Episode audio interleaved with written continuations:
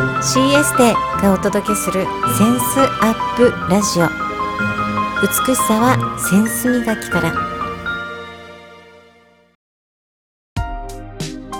CS テがお届けするセンスアップラジオ。美しさはセンス磨きから。センスアップというコンセプトでこの番組をお届けしていきます。センスは3つの C キャッチ、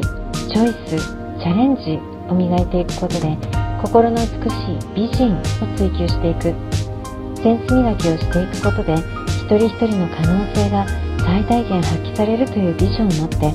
各フィールドのプロをお招きしながら豊かなライフスタイルを送っていきたいというあなたと一緒にこの番組を作っていきたいと思っています。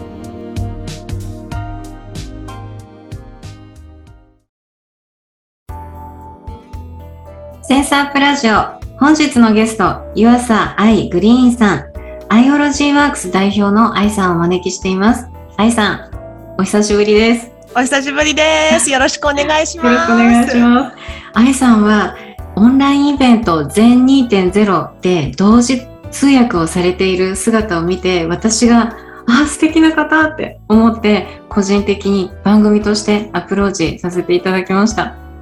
もう本当にご縁に感謝です。はい、ありがとうございます。もう今現在はモンタナ、アメリカのモンタナ州にお住まいで、そして自然と大地、そして西のお母さんということで、まあ、それだけにかかわらず、まあ、活動、癒しっていう空間の提供されている活動をされているんですよね。愛さんから簡単に活動紹介していただけますか？はい。えっ、ー、と、私はこのアイオロジーワークスっていうものに、この私の感覚のすべてを、あの、このヒーリングに対する感覚のすべてを込めていまして、結局、小さい頃から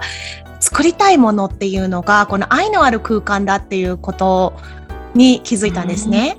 で、それを求めて、本当に、あの、いろいろなヒーリングのモダリティを勉強してきたんですけれども、一番最初は、その、ホリスティック栄養学から始めて、それをもう本当に16年、17年やってきた上で、えー、それだけでは足りないと。やっぱりこう食べてるものがこう健康のもとなんではなくってどうはい、どういう心持ちで食べているのかとか、はい、あの結局食べているっていうのが症状になっている。はい、心持ちがしっかりなんかこうジャンクフードとかを食べていても、それには理由があるっていうね、ところからもっと根本を追求したくなって、こう波動のセラピーだとか、あの潜在意識のヒーリングだとか、エネルギーヒーリングだとか、もっと深い深い、なんかどこからその不調和っていうのが生まれているのかなっていうのを辿っていって、結局、まあ簡単にまとめると、どんな方法でもいいんだけれども、人によってその波動が合う健康の入り口っていうのがあるんですけれども、それを見つけるののお手伝いをしたいっていうのが大きな意図となっています。で、そのベースを愛とか優しさとかを持って、優しい人が優しいままで生きられる社会がいいなと思って活動しています。わあ、愛さんの活動、インスタ、フェイスブック、また YouTube いろいろ拝見しながら、パッと思ったのがあ魔法使いのようだな。ただの魔法使いじゃない。癒し愛。ああ本当に人々の癒し願いを叶えてくれる魔法使いだなって印象を持って今回癒しの魔法使いセンスっていうネーミングをつけさせていただきました嬉しいですね。そんなネーミングをいただいて。願い事を叶える感覚を呼び覚ますとか人間本来の感覚を呼び覚ます。そういったセッションを提供されている愛さんを見て、えー、このネーミングつけさせていただきました。ありがとうございます、はい、そんな愛と優しさがベースのヒーリング工房ということで IRC ウォークスについて少し教えていただきたいです。現在アメリカに滞在ということでこうオンラインで提供されているサービス、健康、波動、初心者向け体験、この3つに分けられるかなって思っているんですね。健康の部分、また波動、初心者体験、初心者向け体験コース、まあ、こういったところで提供されている、えー、オンラインのサービス教えていただきたいです。あはい、ありがとうございます。えっ、とね、本当にひらめきでワークショップなんかを開いているんですけれども 私も参加しましたね。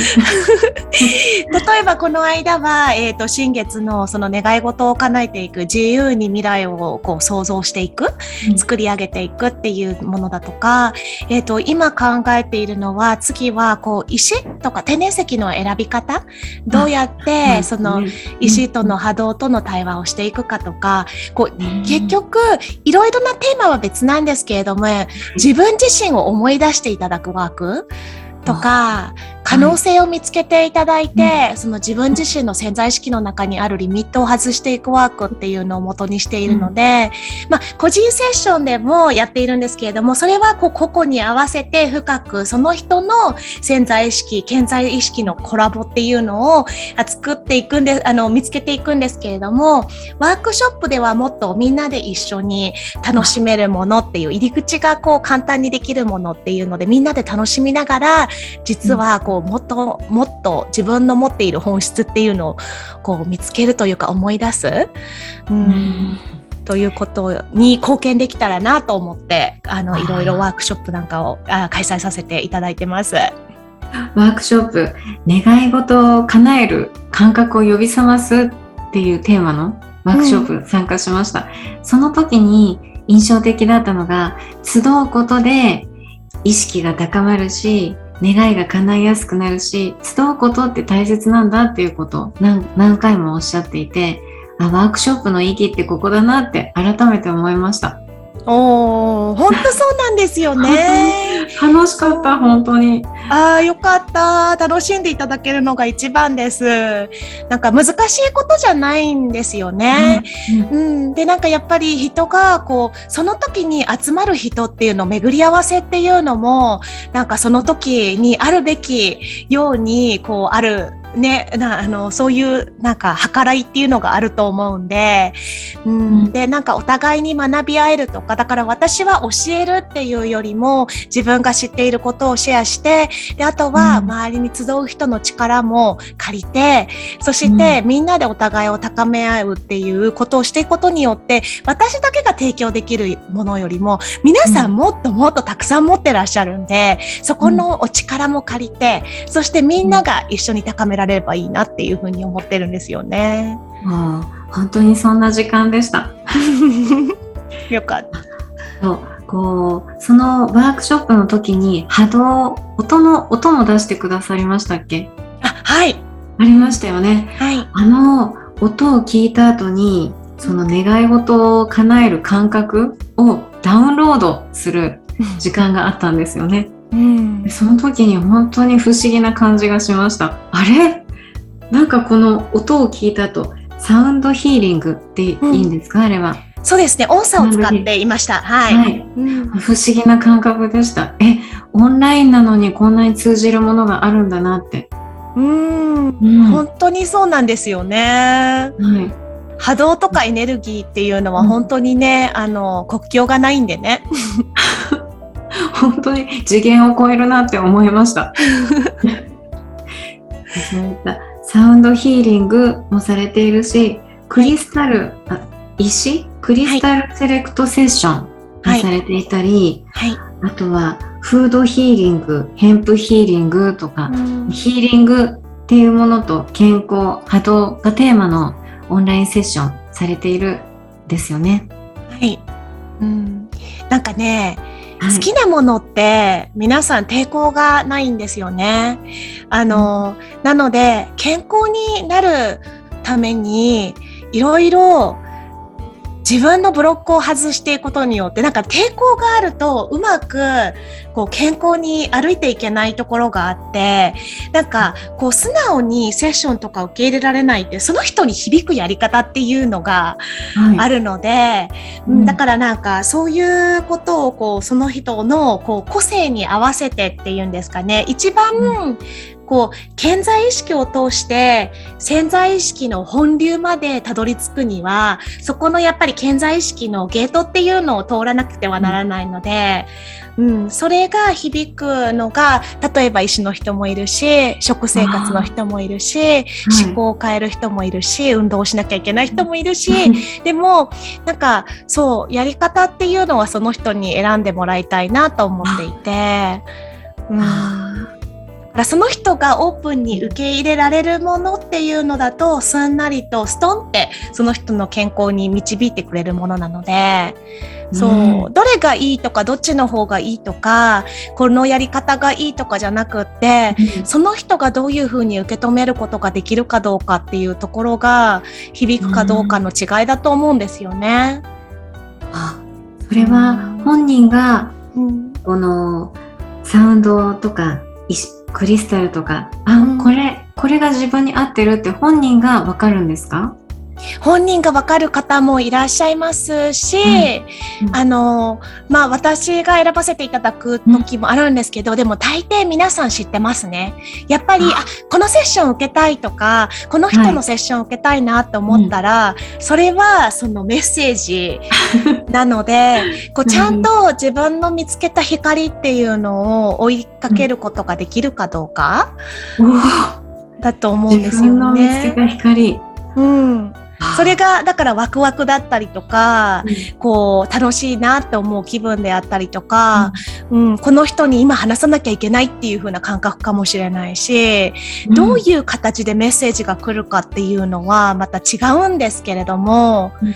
でもそれが分かってもいいんだよってそれが分からないっていう風に思い込んでらっしゃる方とかもいるんで、本当は分かってるんですよ。本当はみんな直感があるし、本当は見えない音も見えないあの波動っていうのも全部自分で受け取っているんだけど、その解釈の仕方が分からなかったりとか、うん、あの解釈をすることを拒否してらっしゃる方とかもいるし、うんそれをこう解放していって本当に自分の真の声だとか心の中の声だとかを聞けるように少しずつでも、まあ、一気に開ける人もいますけれどもちょっとずつでもこう扉を開けていく。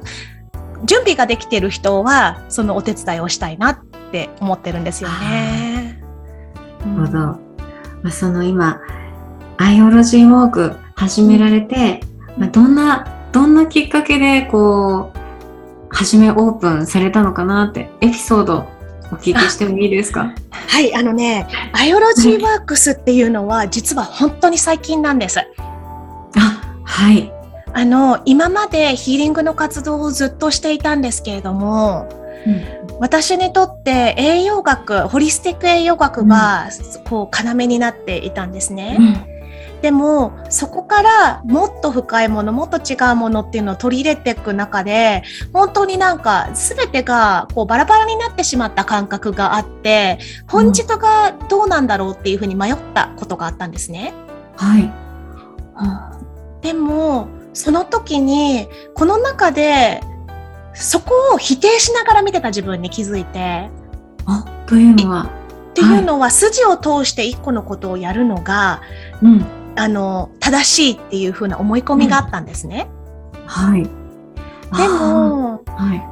自分が好きなことをやっていって自分がこれがいいんじゃないかって思っていった結果がいろいろな方法であったとしたら、うん、それを否定するのではなくってそれを全て受け止めようって思ったんですね。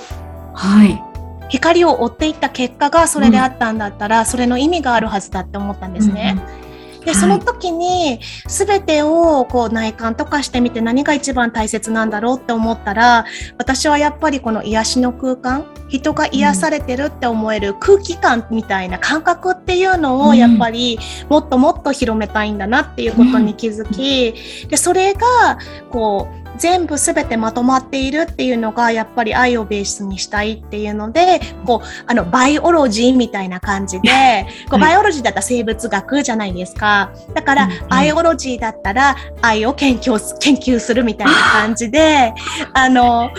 だからそこを学びたいなっていう自分の気持ちもありまして。であと自分の名前とかけてるのもあるんですけれども。でも自分自身を知るっていうことを大切にして、はい。で、そしてその愛っていうものを学んでいく過程の中で何が提供できるか、そしてどんな空間が提供できるかっていうのを思って、うんそして名前を本当に最近変えて、すあの、いろいろ考えた結果、ここをまとめるだから器を作ったっていう感じなんです、アイオロジーワークスは。なるほど。はい今までの愛さんが追求してきたというか、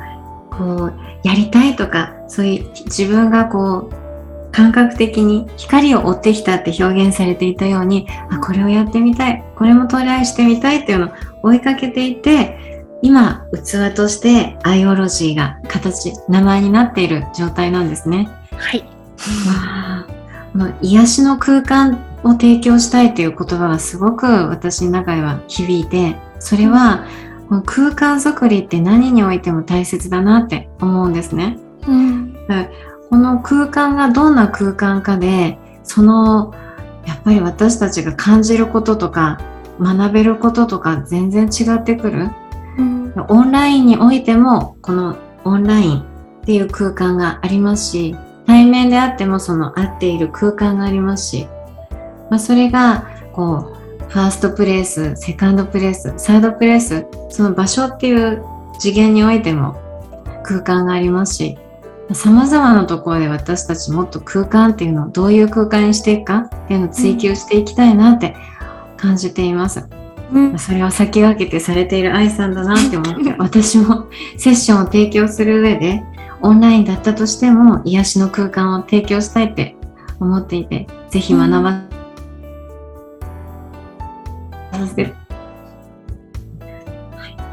その癒しの空間をこうセッションされる前とか、セッション中、またセッションの後で、どんな環境づくり、またどんな準備されているんですか？なんかね、私は自分の内観ワークをたくさんするんですね。で、はい。実はそのセッション前だから、まあ、気持ちを整えるとかそういうのはあるんですけど、特別何かをしようというよりも、どんな状態でもセッションができるようにしようとうん。心がけていて、だから周りにノイズがあっても、なんかこう、ディストラクションとかがあっても、自分が筋を通していられる状態、ものに頼らなくてもいい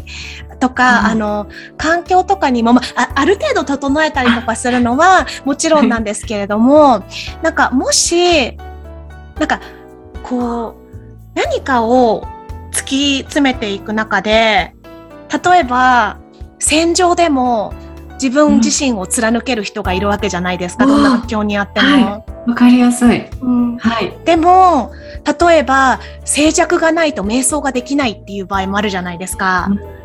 うんうん、なんかそういう中でもうどんな状況でもこうちゃんとしっかり自分自身とつながったりとかもっと大きなものとかエネルギーとかその人のエネルギーにつながれるようにうんそこを妨げている何かが自分の中にあったとしたらそれを常にクリアリングしていくっていう自分のワークを常にしている感じですかね。どんな状況でもうん。こう自分であれる、本来の自分であれるっていうのをうん。目指されていて、うん。クリアリングっていうのはどういったワークを、どういったことをこう自分にされてるんですか？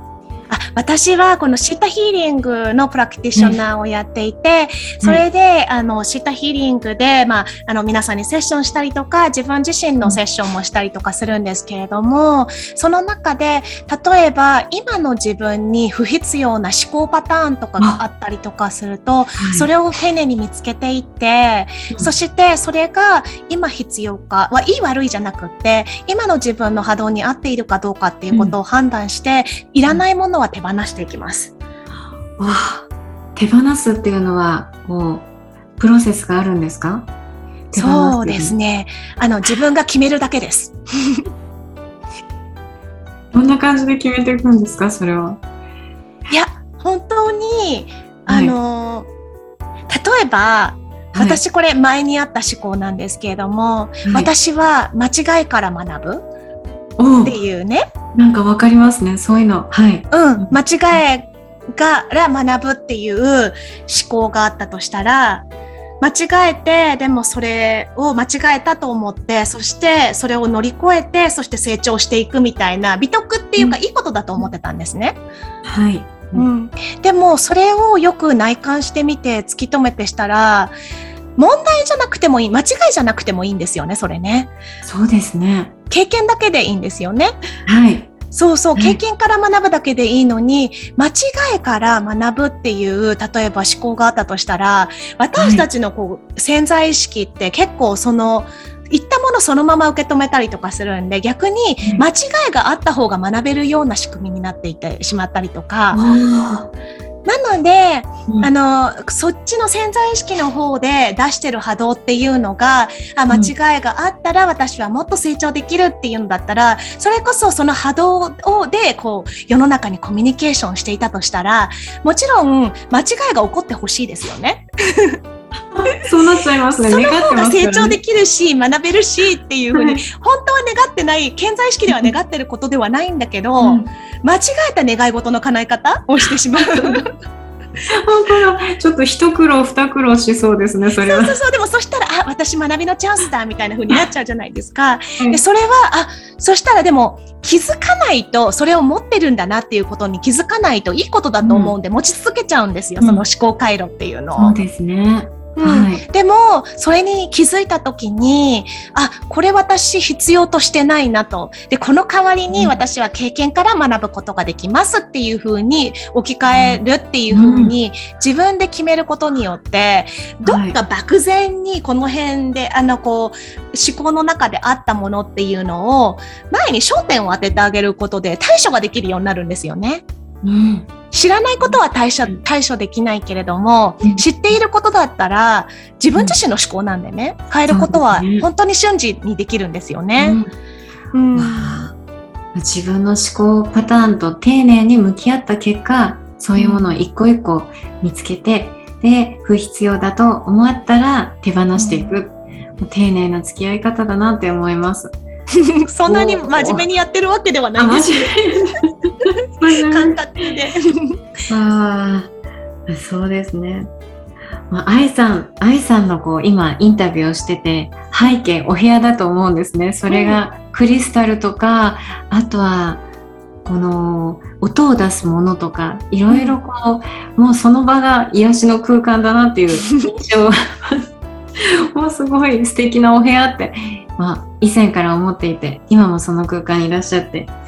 この癒しの世界に愛さんが触れた一番最初のきっかけとか印象的な出来事っていうのは、うん、パッと思い出されるものありますか？その癒しっていう部分で。あのね、私大学生の時に環境学を実は学んでいたんですね。アメリカで学ばれてたんですか？はい。はい、で、その時に、あ、これは手に負えないなって思ってしまって。手に負えない？なんかね、あの、はい、これは人が一人一人癒されないと、あの、環境は良くならないって思ったんですよ。環境っていうのは地球環境。地球環境、うん、うん、環境問題とかがあるじゃないですか、うん。はい、あこの地球がもっといい住み心地いい環境いろんな植物や動物やこの地球全体惑星自体が健康になるためにはそこで漠然としたその大きいものから取り組むよりは私は周りのできることからやりたいなって思って栄養学に切り替えたんです。これは健康な人じゃないと健康な惑星は作れないって思ったんですね。だから私たち一人一人が健康にならなくてはならないって思ったんですよ。うん、もう二十何年も前の話なんですけれども。うん、そうそれであの漠然と大きい環境問題が大きすぎて、うん、それだけでめいってしまって何もできないっていうところに陥ってしまって、うん、自分の無力さしか考えられな感じられなくなってしまったんですね。はい、どの問題も結局よくわからない。とか 結論が出ないとか結果が出せないみたいな感じになってしまって、うん、まあ、で、その時に私ができることは何だろうってやったら、あ、一人一人の人が心が豊かになったりとか、健康的でないと、うん。そう、いい環境っていうのは作れないなっていうので、うん。大きいものを見てたのから、本当にちっちゃいことちっちゃいことにこう掘り下げていくように変えて、そこからうん。路線を変えました。あそれは大きな路線チェンジですね。うん。私たちは環境問題とか地球を地球問題地球を考えた時にやっぱり見えるものとか資源とか、そっちに意識がいってたんですけど、愛さんがおっしゃるように自分自身の心の環境と捉えて、それをこうて丁寧に向き合っていく整えていくっていうことですよね。うんだと思うんですよね。なんか多分大きいことに取り組む人のが得意な人はたくさんいると思うんです。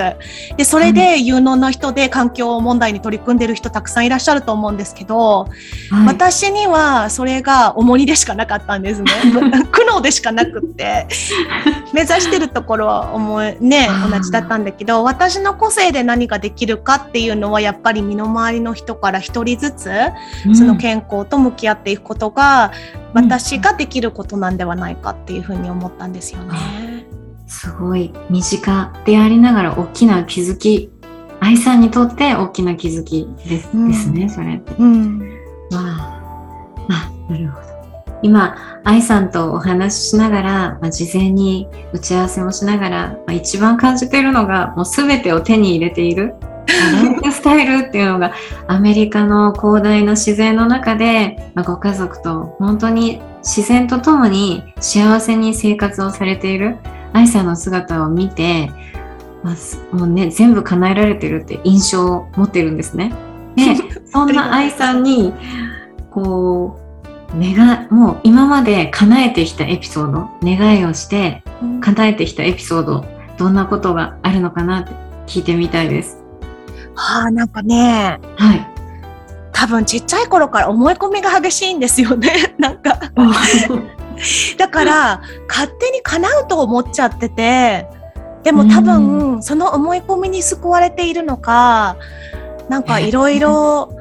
なんか実現することが多くて、本当に、例えば、ど、どれ、願って、うん、例えば、あ、そう、あの、今、先日インタビューした、あの、自然療法医の先生がいるんですけれども、はい、その、あ、その方はアファメーションカードってわかります？なんかこう、オラクルカードみたいな。あオラクルカードなら、はい。これなんですけど、私、これをある日、あの、目にしたんですね、どこかで。はい。で、中見たことなかったん。だけれども、あ、これ欲しいって思ったんですね。はい。そしたら、2日後に、キャンプに行って山の中にいたんですよ。本当に。はい私ですら、どこに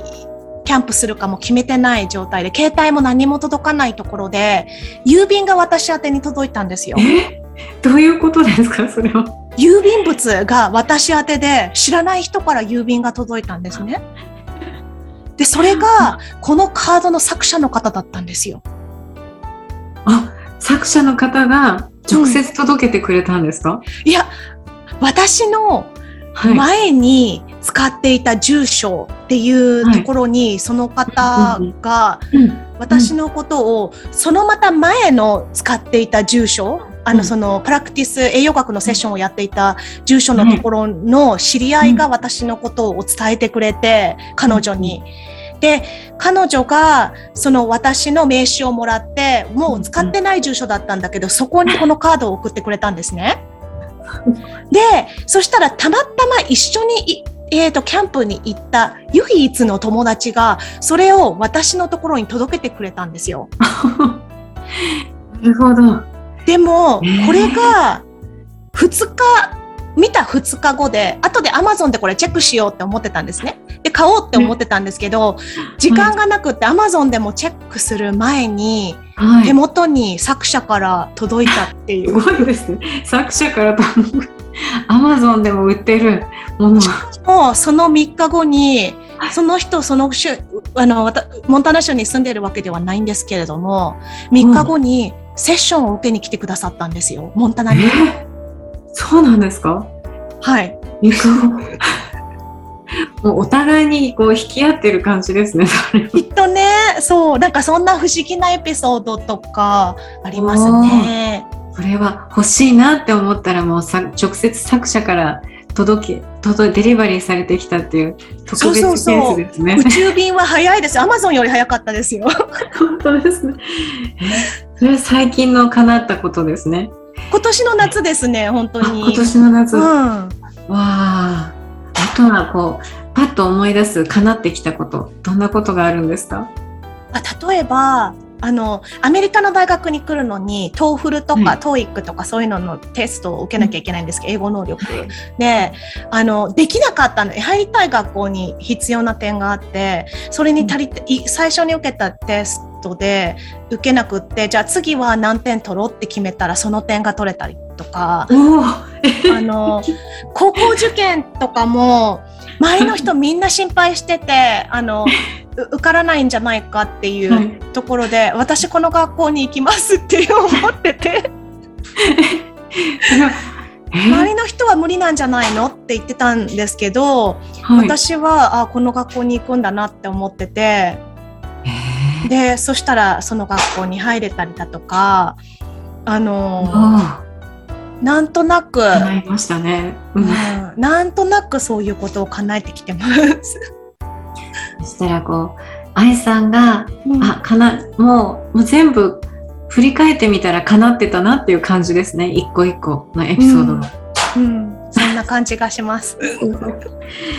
そんなそんないろいろ叶えてきた愛さんがこれ今叶えたいことってあるんですか？なんだろうな。全部叶えてるような感じがして。あのねえなんか本当にでも本当にね求めていることはなんか愛が伝わってほしいなっていうかねなんかこう、自分ややっぱ空気感なんですよなんかうん 自分の何が欲しいとか物が欲しいとかじゃなくってなんか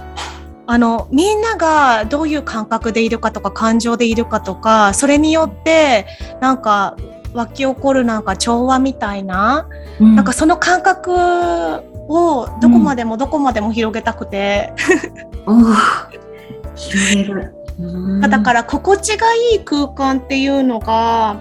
誰もが感じられるような世の中がいいなって思ってて、漠然としててこれ願い事でいいんですかね？ね願い事です。願い事、あうん、なんかそれがうんうんあんまりみんな頑張りすぎないで自然になんかあそうなっちゃったみたいなくらいにかなったらいいなっていうのを思ってます。ー本当ですね。うんもう心地よい空間。あ、それ、その前回ワークショップに出た時に、うん世の中で変えられないものがありますって。自由意志ですって。人の意志っていうのは変えられないっておっしゃってて、あ、その通りだなって思いました。で、うん今の愛さんが願っていること、心地いい空間っていうのは、人の意志ではないけれども、この空気感とか、こういう風になっていきたいって、そういうのって自由意志とはまた違うんですよね。そうですね。なんかあの、その方たちの意思っていうのは変えられないじゃないですか。でもはい私が思っている,、いる叶えたい空間っていうのは私が感じている空間で、うんこうもし周りの人が幸せな波動っていうので暮らして、その空間を作っていたとしたらそこにいる自分が心地がいいんですよね。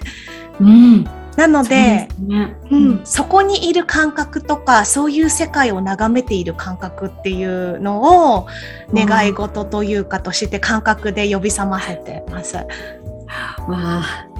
それがそういうのを願ってるからこそ、私自身も愛さんに触れた時、なんだろうこの人って素敵って そういう感覚になったんですね。嬉しいそういう感覚になっていただけてたら。本当に満たされているけれども世界がまずもうほもっと心地よい空間みんな頑張りすぎてるよってもっとリラックスして願い叶えていこうっていうそういう世界観ですね愛さんは。そうなんですよ。みんななんかそのままでいるだけで素晴らしいんですよね。なんかそう本来のね自分に戻るだけでなんかそう、それをなんか、なんだろう、み見つけてほしいなっていうね、なんか、そこがワクワクワクワクするんですよね。も う本当に癒しの魔法使いセンスですね。はい。愛さん、こう今回癒しの魔法使いセンスということで、最後にリスナーさんにメッセージをお願いしようと思う前に、はい次のこの番組がゲストがゲストをつなぐという、はいゲストつなぎ、センスつなぎしていただいています。はい次のゲストつなぎお願いしてもいいですか？はい、OK です。センスアップ。それでは最後に癒しの魔法使いセンスということでメッセージをお願いします。そうですね。みんなが魔法使いなんですよ。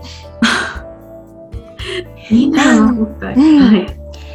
で、なんかみんながその能力を秘めていて、そこに光を当ててるか、光を当ててないかっていうのは、その人の、そのさっき言ってた自由意志なんですけれども、もしそれがその自由意志で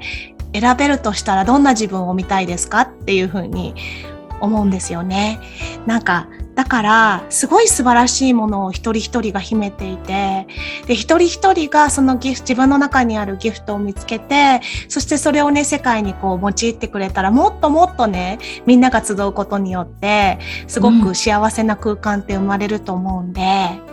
だからね、一人一人がその自分の中のの光を当てたいところっていうのを選ぶ自由があるっていうこと、わそこに気づいていただけ、いただけたらいいなぁなんて思います。あ、わあ、何度も聞きたいメッセージだなって思うぐらい 深いですね。愛さん素敵なメッセージありがとうございます。今日は、えーアイオロジーワークス代表の湯浅愛グリーンさんをゲストとしてお招きしました。愛さんありがとうございました。ありがとうございました。CS でがお届けするセンスアップラジオ。美しさはセンス磨きから。